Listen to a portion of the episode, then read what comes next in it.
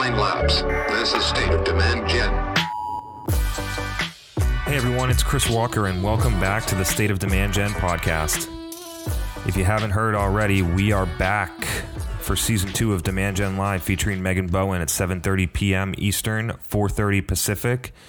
We are leaning in hard to the AMA style. So, what that means is that we will set the floor with a couple key topics, timely, relevant experiments that we literally just ran this morning that we figured something out that we can share with you. And then we'll transition to the AMA style. So you get on, you ask your question. A lot of other people, demand marketers, salespeople, are on there asking questions. You can learn a lot, get to meet people, build a little community, maybe get a new job whatever you want to accomplish, we're doing it in Demand Gen Live. So I would highly encourage you to check it out. And now to this episode. First, let's talk about why other people don't do it. And so, other people don't post videos on LinkedIn at the frequency that I do or at all because they don't get as many views, because the metrics are more important than the outcome. Um, and I know from experience no data to back this. I don't think that most people. I, I don't need data to make my own decisions for my business, and so the data is clear to me that when you post video more frequently, you get better business results. And so um, that's one is that people just don't do it because they would rather get 40,000 views on a text post than 4,000 views on a video post um, because the, the views make them feel good. And the uh, the way that I create the videos is by doing stuff like this. Usually, like free consulting, our hour to ninety minute um, Tuesday night Zoom that I do with Gaetano DiNardi with live Q and A for marketers around the world, um, podcasts, different things like that. We create a long form video, we chop it up, and then we post it on LinkedIn. The last thing is that I'm fully committed to it, and I say this a lot. Um, is that most people are not and you're not you're just if you're if you're doing a million different things and linkedin is just one little thing on the side over here you're probably not going to get the results that you're looking for. And so just purely based on commitment to the channel and understanding it better than anyone else and executing better than anyone else on it is why i've been able to get the success i have. And now it's probably not always been like this i guess right? I mean can you fill us in on like how you started out in marketing and like you know the struggles that you went through to arrive at such like clarity like you describe it now? Absolutely. So um, early on in my marketing career i think i've had four or five key checkpoints where they were major advancements in my career the first one was in 2014 when I went and started talking to a ton of customers. Hmm. When I worked in house and I learned how much value it, it created to actually understand people before you started marketing to them. Most marketers that are downstream or demand gen don't do that the next one that happened was that in 2000 probably around the same time actually 2014 2015 i built several e-commerce stores in my bedroom selling things on shopify and instagram and amazon running media dollars with my own money buying inventory with my own money and then needing to sell it in order to pay my rent um, and learned how to run profitable advertisements which most marketers do not know how to do most marketers get a hundred thousand dollar to multi-million dollar budget from their employer and spend it like it's monopoly money. And so that was a, another key one. The third one was in 2016 2015 2016 when i deeply um, understood how to execute facebook ads to make b2b business results happen. Um, and during that time I struggled a lot to communicate to executives why spending $100,000 a month on uh, Facebook ads was better than having four SDRs or better than having another sales rep or better than building another trade show booth. And so that was a a really interesting point in my career where in order to continue to move forward in the things that I want, I needed to figure out how to frame it to an ex- a sales focused executive about why this was a better way to generate sales and so that was a that was a huge a huge moment for me and four, and then there was a lot of resistance. It was a interesting time for me. And four years later, I still have the same conversations with sales focused executives about how this stuff doesn't work. And I've been doing it for four years and I know that it works. Um, so that was, that was a big one. Um, and then, uh, and then finally, when I started my own company, um, and needed to figure out, I had been using a lot of paid channels predominantly, um, and had built, you know, selling stuff on Instagram, had built Instagram channels, started moving to LinkedIn. Um, started first with commenting and engaging, got several clients just purely based on the awareness generated by my comments. Like it's uh, unbelievable. Um, and then, and then had one post that I made where it was the first time that it was like, woof, like I'm normally getting three, four, seven likes on a text post. Uh-huh. Um, it must have had someone that had a, a, level of engagement engage with it. It's I saw it and then I was like, boom, this is what we're doing. Like, forget we're not hiring sales reps. We're not sending outbound emails. We're not doing sequences. We're doing this, um, and got 100% committed to to figuring out how to do that the best. And my background in digital social content certainly helps. Like I didn't just pop out of nowhere and say, "Yeah, let's make videos for LinkedIn." I've been doing this for 5 or 6 years. It just the LinkedIn became the channel that worked for me. So, let's let's unwrap some of those that you um, just mentioned some of the lessons. You started out with customer research, you know, being like an epiphany in your in your job and i still find it fascinating how how infant um, this idea still is in, in in many marketing departments can you can you talk about like what customer research means when we talk about marketing and then also like how the process looks like and if if you would have to do an 80 20 like w- what what can you recommend the marketer today? I've never done market research before, or like customer research before. Mm-hmm. Um, what what do you recommend? So, I think uh, I think a lot of marketers pretend like they're doing customer research when they send an NPS once a year or they send a market research survey to their customers so they can build an ebook or that they listen to a couple recorded sales calls on Gong and pretend like they learned something, or when they ask their sales reps for feedback about what feature is selling best. Those are all pretending, those are all pretend ways of doing customer research as a marketer the true way to do customer research is go to the source it's called primary market research not secondary market research through somebody else and so primary market research. There's a lot of different ways that you can slice it. I have a specific approach that I like. Um, this is like a 3.0 strategy, so people can work backwards and figure out what their 1.0 would be. But for me, the first step that I'm going to take is I'm going to talk to somewhere between five and 10 thought leaders, people that I think lead this the space. The next thing that I'm going to do is I'm going to talk to 10 of our, I'm going to segment our customers de- determine what firmographic or whatever type of things you need to use to segment your customers, usage, anything. And I'm going to go and talk to 10 of the people that fit in this. I'm going to talk to 10 of each segment. Usually there's going to be three or five segments. I'm going to go and ideally you actually go and see them. Um, and then I'm going to talk and I'm going to learn with no open-ended agenda. I'm, I have some I, things that I want to learn, but it's 100% curious. The next thing I'm going to do is I'm going to talk to people that do not use our product. Mm-hmm. That, and inside of all of those different segments and understand what the gaps are between the people that don't and the people that do. Um, the next thing is that I'm going to synthesize all of those learnings, and I'm probably going to to create a more scaled um, market research survey that happens over the internet um, that is not divided between customers and not. It's 100% randomized um, to understand more deeply about how people are buying technologies or what they choose, mainly for that mechanism, to be honest, to prove to executives that they should be doing something different I did that in 2016. It was one of the main ways that I figured out how to get more money to do the things that I believed in that were getting results is by when when you send out a survey to 600 of your ideal customers and they respond and they say the first thing that I do when I'm evaluating a new technology is I look online.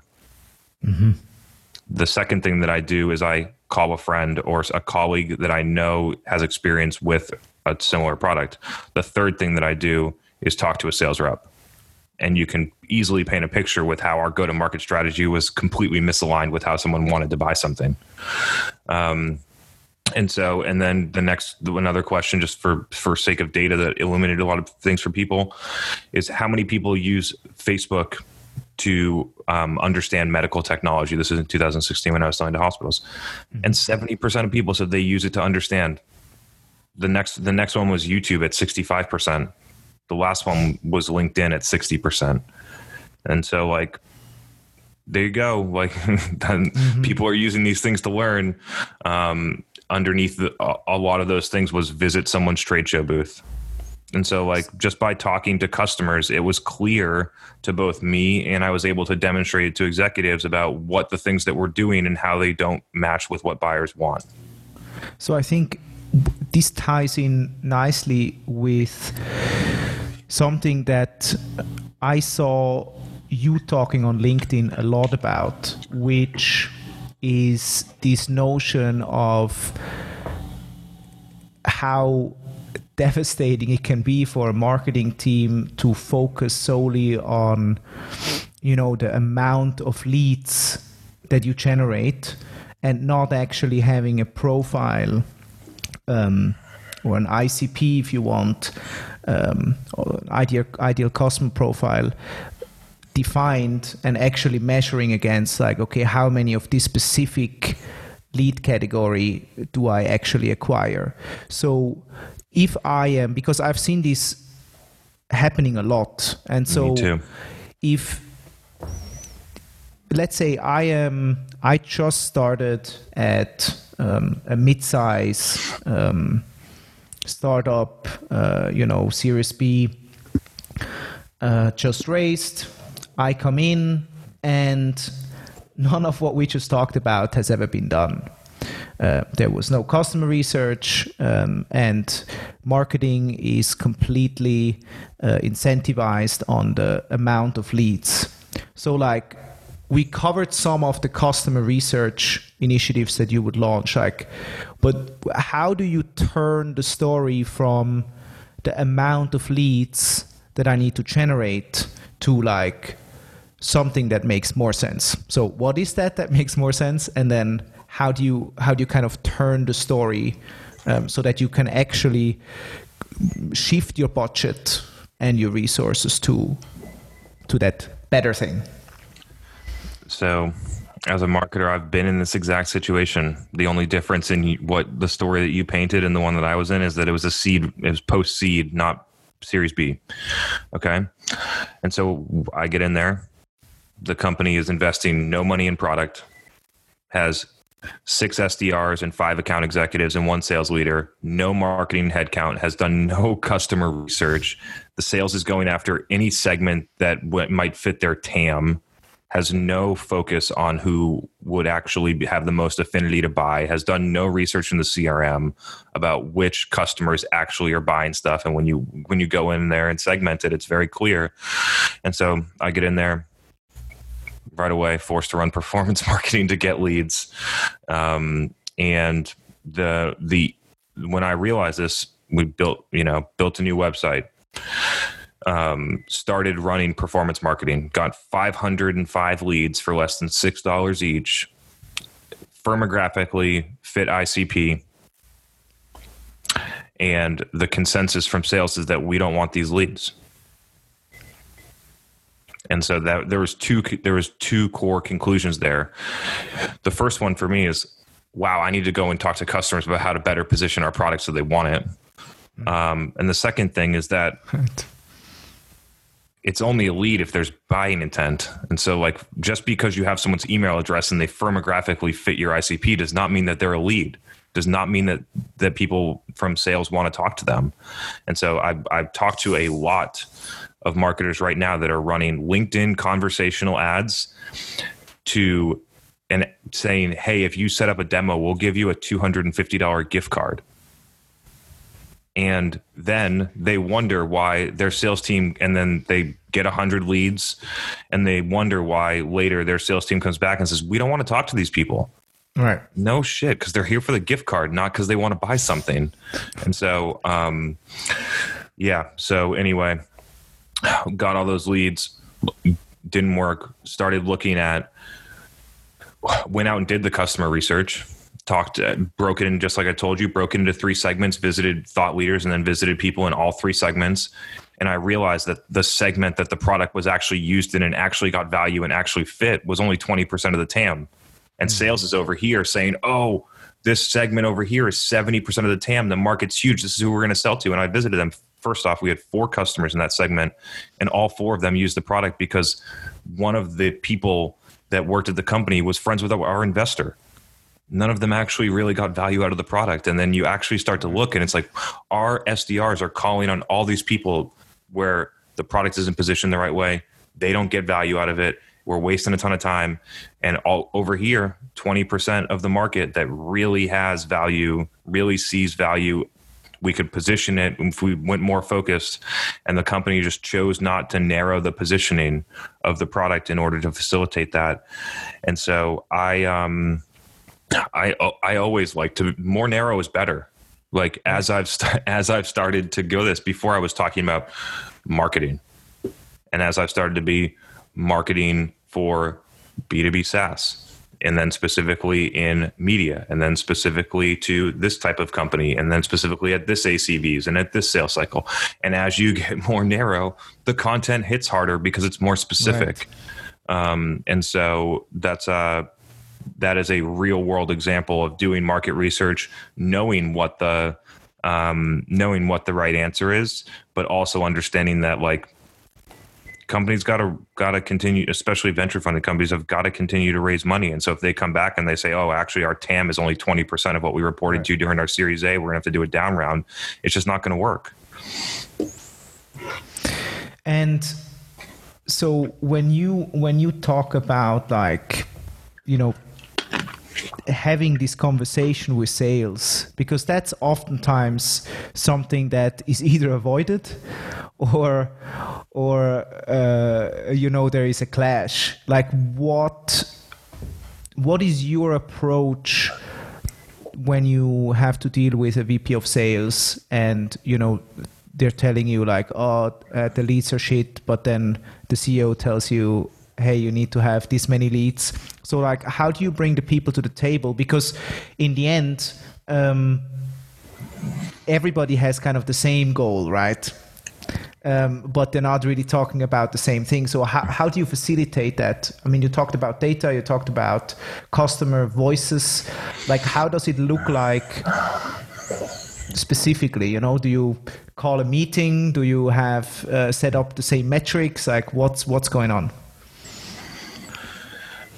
so the I'm laughing because this is funny, but the easiest answer on this is that you should have all of this figured out before you start working at that company.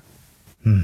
And so like and if there's if there is any chance of misalignment, then get out because like if you are a very talented marketer, you have a better place to work than struggling about why 2000 MQLs isn't the right metric that's just the tip of the iceberg. You're going to have that exact same scenario in other metrics and other executions until the end of time because those people, it's going to be very hard to change their their mindset as leaders in those types of companies. And so, my best advice is find a place that's already aligned with with the things that the things that you want to do and how you want to measure it.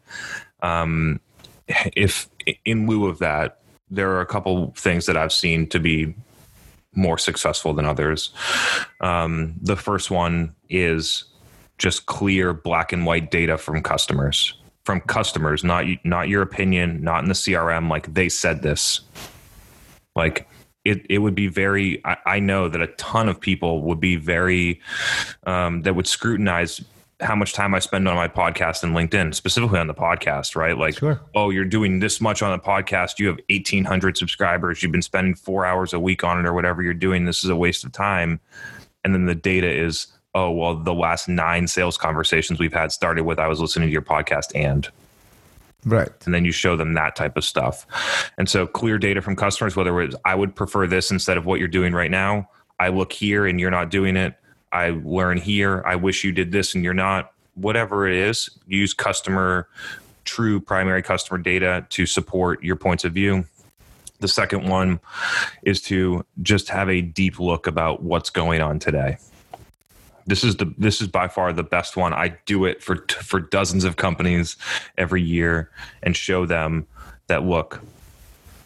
I know that you're spending eight hundred thousand dollars a year on LinkedIn ads to to for ebook downloads sure. because I, I can I can I I'm in the ad platform. I can see how much you spent. I can see what you're doing. A majority of it's spent to do that, and because it is direct response email address capture, we can track both at the persona level and at the account level all the way through for the past 12 months about what happened. And so here's what we did. We got all these different leads. We had SDRs follow up with them. 2% of them got through to opportunities. The 2% that got through to opportunities closed at 10%, but our normal SQO earn rate's 25%. So it was actually even below average there.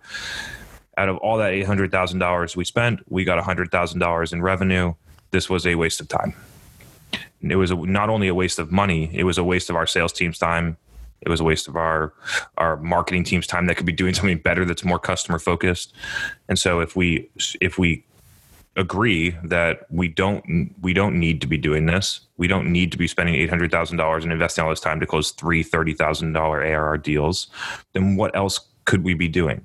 And that's where you get to insert Yeah. the idea of what you could be doing. Now if we look over here the people that are that we're marketing to and are coming directly to us typically with last touch attribution organic search or direct traffic asking for a demo now those ones are converting to opportunities at 55% they are the s they're you know we're creating sqos at 55% we're winning those at 30% the sales cycles are shorter than our outbound channel.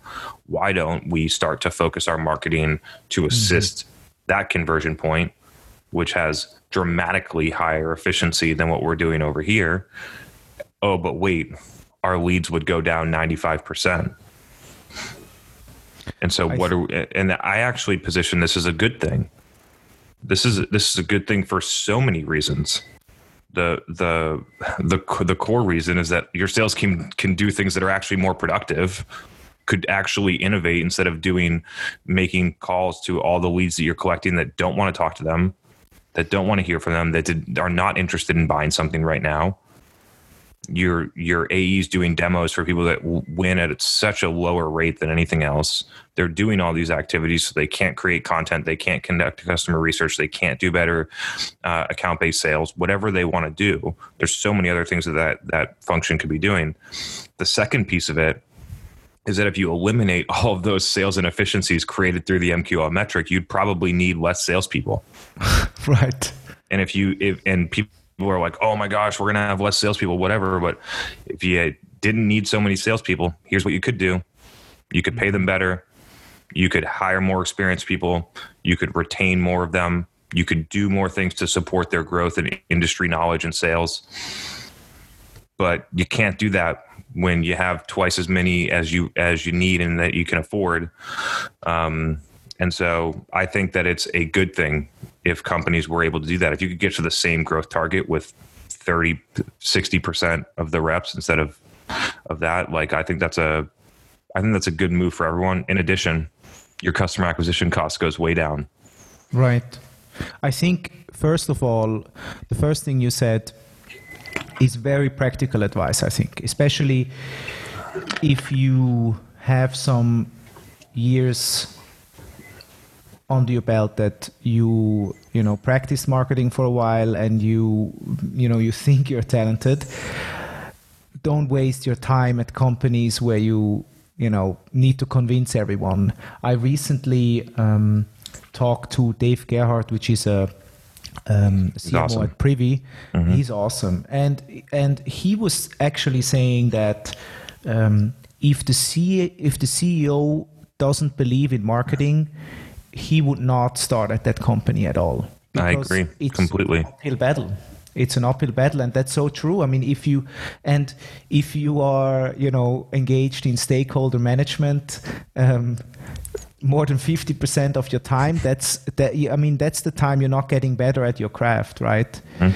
Um, and- and about the other thing that you said, I think that's vastly underrated. I mean, I had this experience myself where, um, you know, you were describing how you basically follow the money um, and basically, you know, see w- where it's actually flowing through. Um, both on the cost side, but also on the revenue side, and then based on that, position your messaging, but also your product. And that's where I think um, a lot of value lies, as you described.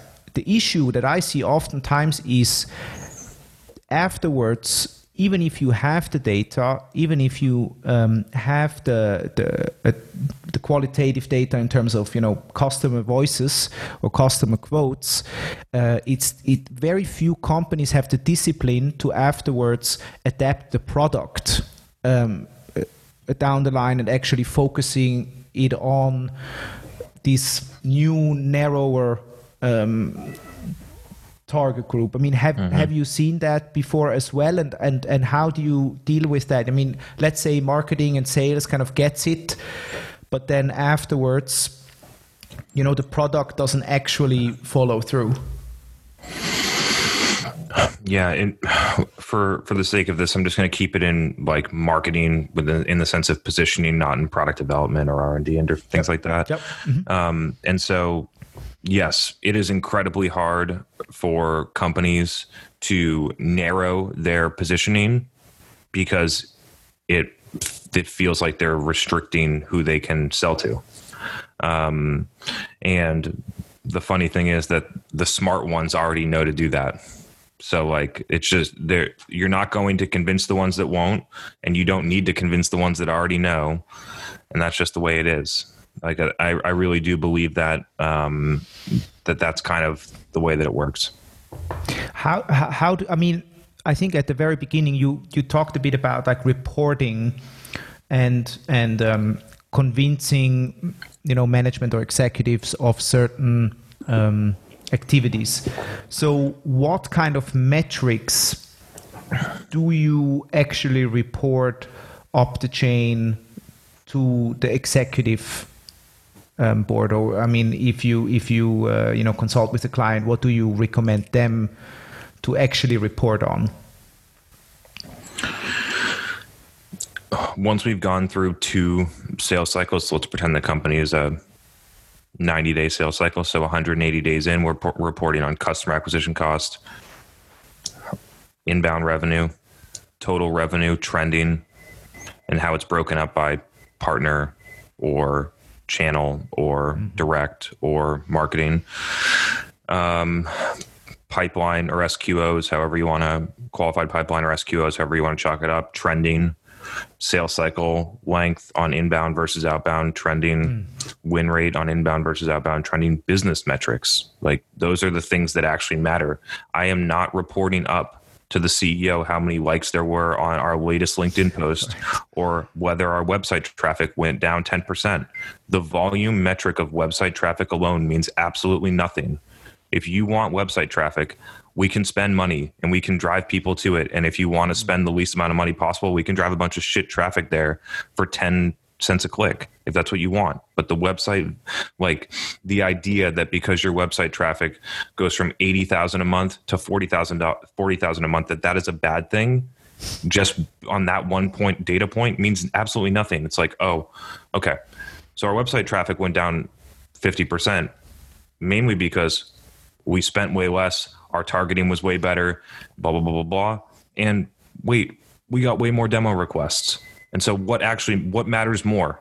Does it ICP demo requests or website traffic? Um, yeah. but uh, you know what happened to me was for example in a i mean a previous role was that we got started with um, with kind of a podcast series where we um, interviewed on a weekly basis. We interviewed um, user researchers in that case, and you know it it took almost a year and a lot of um, convincing and kind of pushing back until you know we could clearly see that you know something is going on there. you know, and deal and- with and- it every day. and and so how do you yeah because you know you are you, you just said which metrics you are reporting um, to executives like how do you convince them that this is actually worth doing. You know there is the there is the uh, performance based um, marketing and then there is kind of the brand marketing bucket. How do you how do you do that with the brand marketing buck, uh, bucket specifically? Like how what are the words you use and yeah. I don't spend any time convincing people to do what I believe in. I just I just do it and the Yeah. people that are attracted to the way that we are currently marketing or the company that watch the mar- companies that we're currently marketing for or interested in the results that we're talking about will come and find us right like the idea that i would go and chase around and try and convince a ton of exec i know that most executives don't believe in this so why am I going? I, I know that the odds are not in my favor to go and chase people around and try and convince them of this, and so I don't.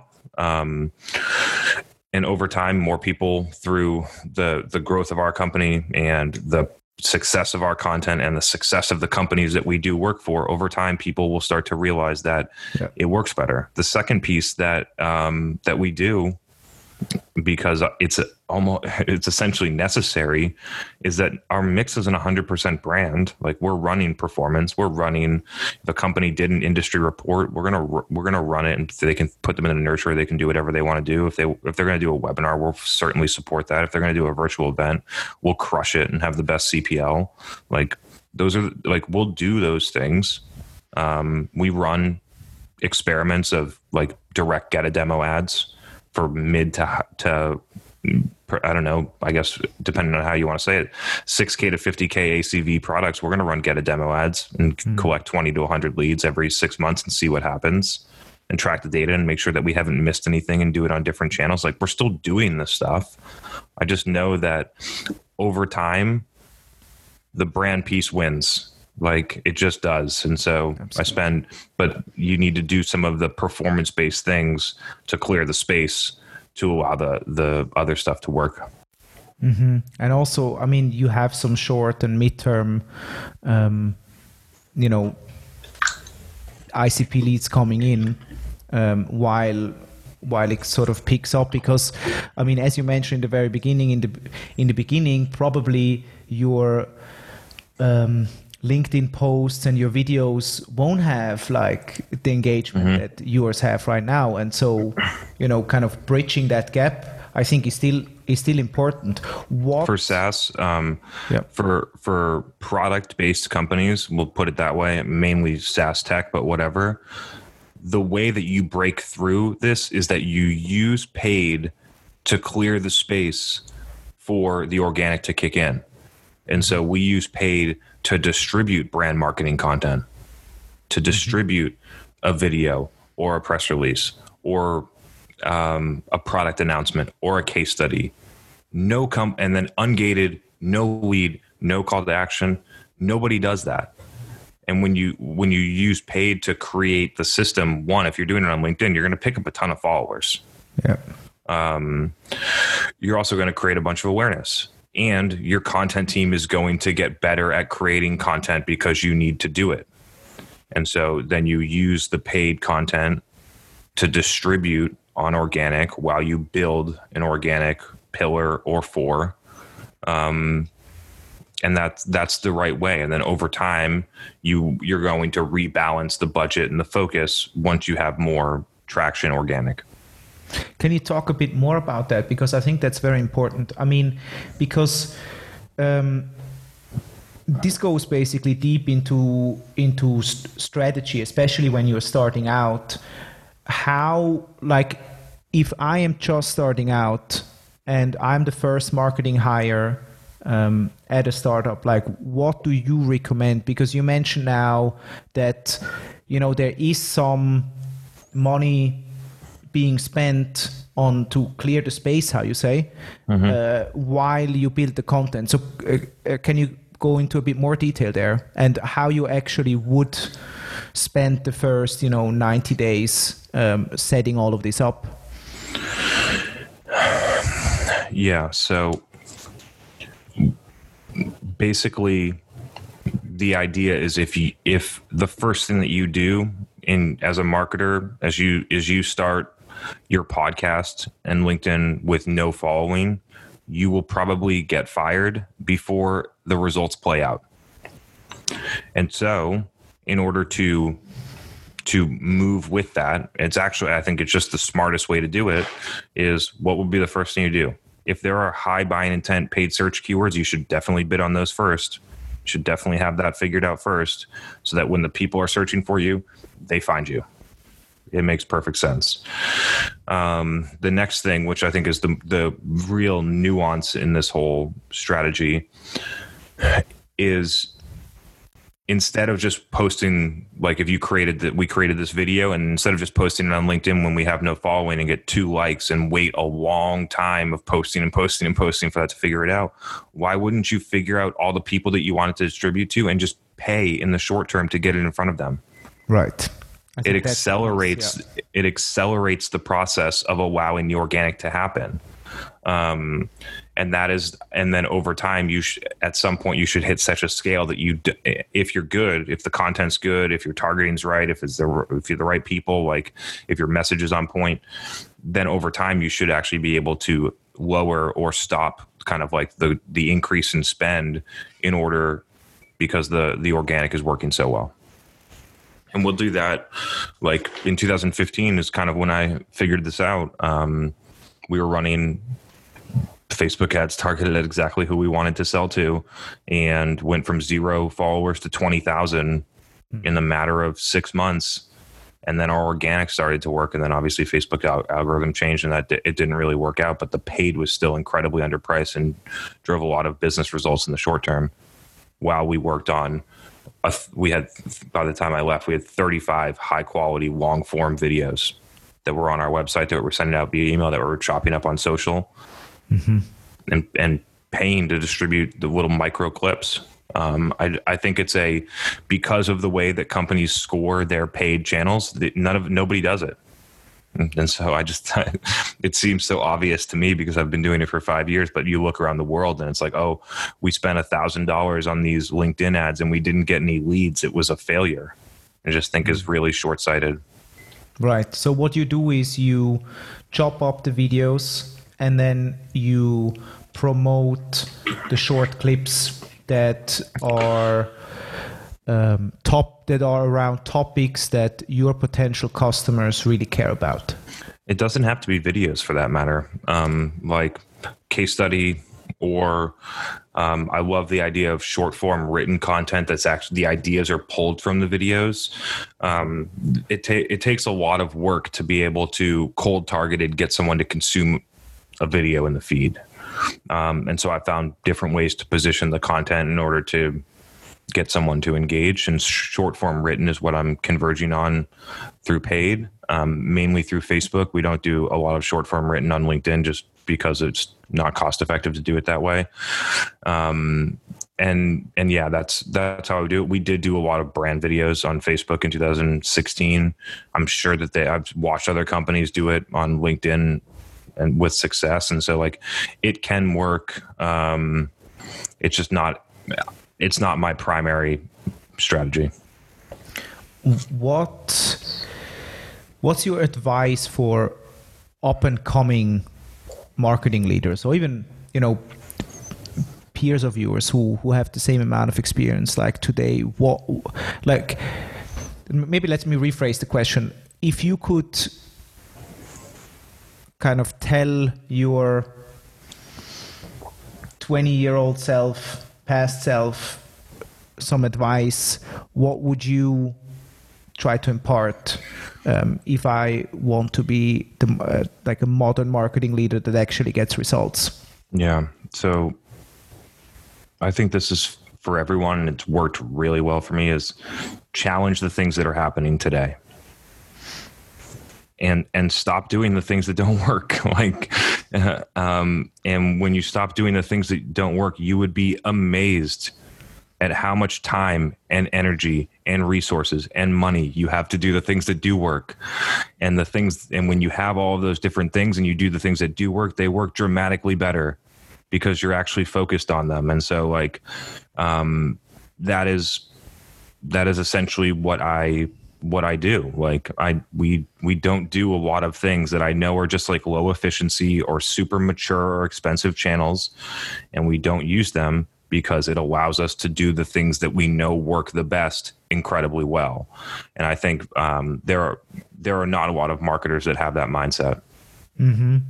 I mean, most of the time when we get into a company nowadays, it's a lot of the first couple of months is actually just turning off current activities that they're doing. I mean it's it's it's fascinating you know like there is so much energy spent on like five different social channels but none of them done right.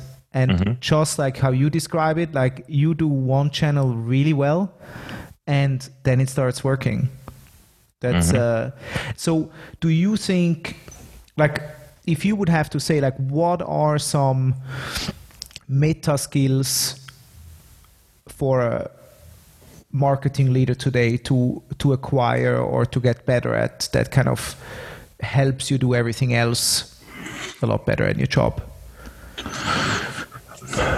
number one is business acumen business acumen and a and a deep understanding about how all the other functions work like I I find myself a much better strategist and leader because I've developed products before. I know I know the things that it takes to make a hardware or a software product. I know how to create a business case to put present to the board about whether or not we should do this. And I've actually killed products before in that same way. Mm-hmm. Um, so being able to understand not only marketing but also all the other functions and how important they are. Um, I think another one, kind of in that same vein, is is having a deep understanding and empathy for sales. Not that you need to be a salesperson, but that you need to understand it. Um, I think that's a big one. The next key one is just being customer obsessed, like being have a understanding about what people actually do. Um, and how people actually learn and how people actually want to buy, which is typically very misaligned with how companies do their marketing. Um, and then the last one, it, eh, well, maybe maybe two others. The next one is really, really understanding how to report with confidence to the board and executives about the things that you're doing and the impact that it's driving. And then lastly, know how to create and distribute content.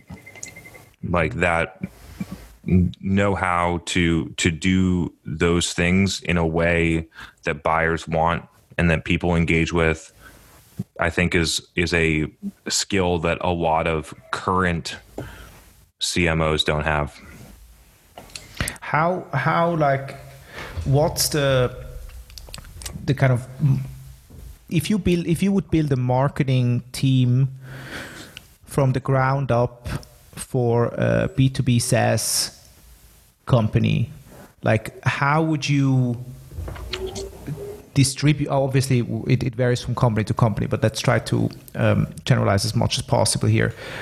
But what are the sequence of kind of jobs you would hire for in order to build up a marketing team?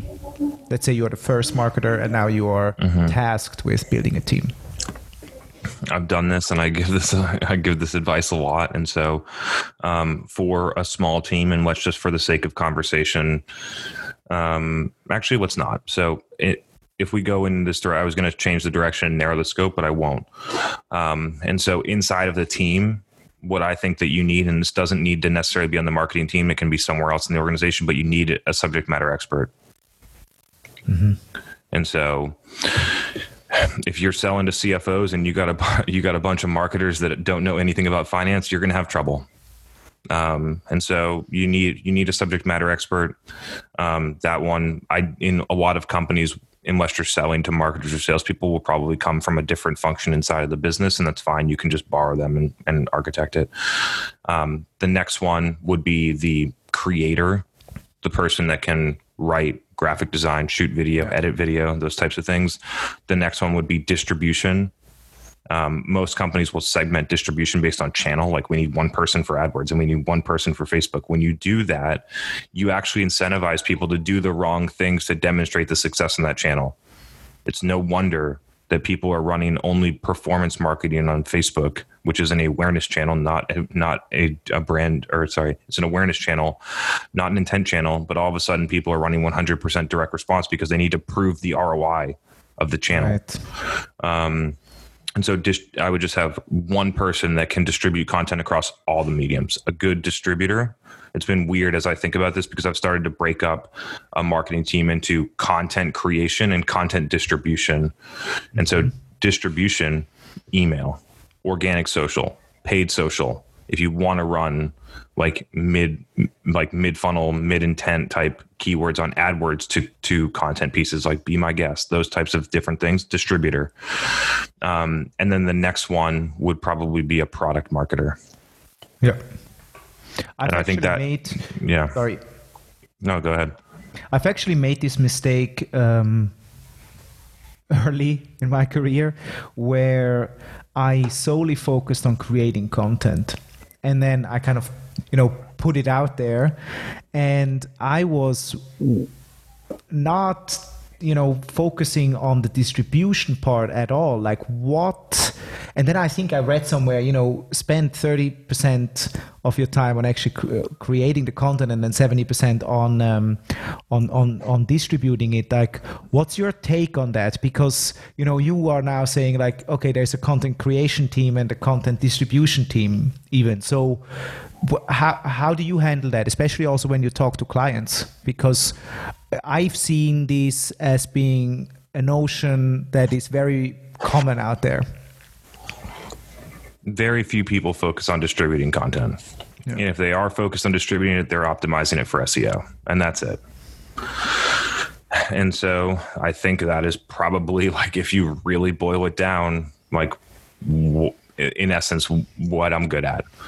Um, and so, so yeah, I mean, going into companies that um, you look on their, you, they have five case studies, brilliant stories about how companies have had success with their product, and you go into Google Analytics, and over the past six months, 34 people have visited those web pages.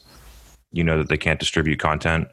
Um, companies that build a gated, like resource center um, and spend hundreds of thousands of dollars producing content for that thing and can't get people to even log in Right. um, companies that you watch and they have 20,000 followers on LinkedIn and post a case study with a link and get two likes and both those people are their employees like those are those are things where people just do it's a clear super clear that people do not understand distribution of content. Yeah. um, and if you don't know how to distribute it what's the point of making it? But it's still i mean it's a it's a tricky thing right? Because on on the one hand i think it's super important to have kind of a you know lead measure of saying like okay i do one podcast a week or i send one newsletter a week or i mean whatever whatever content you're creating a blog post whatever. But then also like you know getting into this kind of quantity first especially if you're starting out versus then also trying to um, wrap your head around like distributing it all. Like what comes first for you? Because you also need to have would you rather do one podcast every four week or and then taking a lot of time distributing that or would you do it the other way around? You know what i mean? The the real answer is both and it comes back to focus. Mm-hmm. If you don't have enough time to that you can only produce a podcast once every four weeks then you shouldn't be doing a podcast you should stop doing other stuff um And so, yeah, I, I really do think that it comes down to focus on this one. Yeah. Yeah. Um, I think we need to wrap up soon. Um, what kind of education material? I think education is a is a is a big issue in the in the marketing space today um, because most of that what's out there is is pretty much like best practices and, and and you know people are copying Best that from, practices. exactly from all over the place and like they're copy pasting these best It's practices the, and it's the they don't work. 2011 best practices that have been copied into different ebooks and blogs over the past 10 years. Yeah. and and and and I mean Google is terrible at at actually surfacing the best content in in in, in my opinion um, nowadays and so um, at least if you're not super well versed in in in in Googling so what kind of resources courses or or even books or people to follow um, do you recommend? Like how how do you go about educating your team or like telling them to educate or what how have you educated Yeah, for sure. There was um, I'm gonna I'm gonna get to that in one second, but there was one point I wanted to get get deeper with you on with on the content side, which is is on the metrics of content. And so I think that a lot of companies don't have success with content or don't do it at all because of how they measure it. And so I, I get this question a lot from people. It's like, which piece of your content drives the most leads? And the truth is that there's not any one piece. It is a collection of momentum that is created as a brand execution over time. Um, and I think a lot of people just misunderstand that, which either drives them to do the wrong things with content, i.e., gate it for email addresses, a lead magnet, or um, either do the wrong things with the content or just not do or just not do the content at all and go back to running two hundred thousand dollars a month in Google AdWords because they can measure it. Um, and then on the resources side, the things that uh, the things that I do with my team is I I do the things that that I believe in, and I challenge them to do the things that we believe in as well. So, several people inside of our company create content for LinkedIn. Several people have a podcast show. Um, several people like listen, consume my LinkedIn or our podcast or our guests on our live show or whatever, and people learn through osmosis. The, I mean, when it comes down to it, and I po- it's it's ironic because I posted about this today. It's like we do all the things we tell our customers to do, and so like we know how to my, our people know how to measure them, know how to explain them, know how to do them, and and um, that that's how we we learn and get better. So, but for people that are listening here, like really, we're getting I'm getting a ton of really strong feedback on the State of Demand Gen podcast. It's on Apple or Spotify. It's, it's the podcast we put on. It's a mashup of a lot of different content types that um, that we put out every week. Some somewhere between three and five episodes a week that we're doing. Um, would highly recommend that. I get messages about people that have you know gotten promoted to head of growth or got a way better job or um, changed industries or built a you know following on linkedin of 15000 people just by following the formula that's laid out there so if anyone has aspirations to either grow in their career or do something new would highly recommend you check it out I can vouch for that as well. Very last question. Um, we talked a lot about marketing teams and you know growth strategy, um, setting that up. When do I pull in an agency?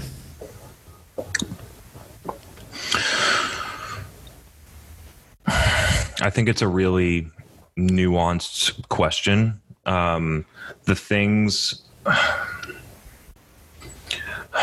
the th- my my true feeling on this as a business owner is that you don't want to outsource things that are that are very clo- that require strategic understanding of customers.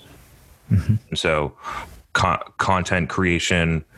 I, I see companies that outsource their like thought leadership. It makes no sense. That's it, it makes no sense. Um, so there, I, I think I don't have a clear like answer on that, and it's also like when you say agency, it can mean anything. Like I, I consider what we do more like a consulting firm, like McKinsey, um, than an agency where you just like buy buy people for a specific thing. Companies call us all the time, and they're like, "Hey, we want to spend thirty five thousand dollars on LinkedIn ads. Can we do ten percent ad spend?" And I'm like, "That's not what we do. Like, you want to find someone to go push buttons and get you leads for eighty dollars that don't close? Go somewhere else. Like, that's not what we do." Um, so yeah, I mean, I'm not sure that I answer your question, but that's how I feel. I think you you touched exactly uh, like what I wanted to hear, which is like if you want to do content, like especially lead, uh, I mean thought leadership content, like don't outsource this kind of stuff.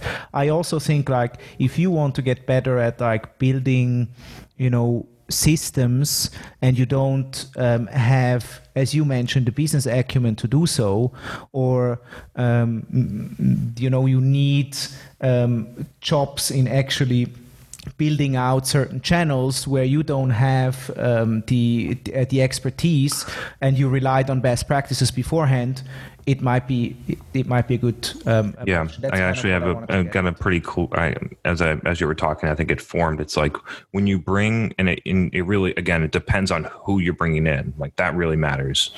But i think the right time to bring someone is when you when you need to accelerate change like you need to get some mm, I like that. you can try and do it yourself and it's going to take you 18 months. You can have someone come in and help you and it's going to take three months. It's up to you.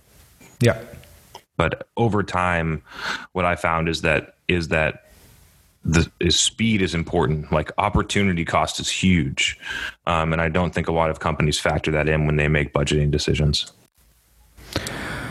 Thank you very much, Chris. It was a super interesting. Yeah, this is uh, a blast. Thanks for having me. Discussion. Thank you very much for your sage advice and. Um, I'll hope you put out a lot more of those um, videos. And then also, uh, where can people find you? You mentioned the podcast. Um, what's the uh, the URL people can go to, or just straight up on Spotify? Yeah, uh, Spotify or Apple. It's called State of Demand Gen. It's the podcast. Or um, you can follow me on LinkedIn. I put out the micro clips, and I usually link to the podcasts in my posts. Yeah, once you follow him, you see him all over. I promise you. All right. All right. Cheers, Chris. Thank you very much. Again soon. Have a good one. Cheers. Thank you very Bye. much. Bye.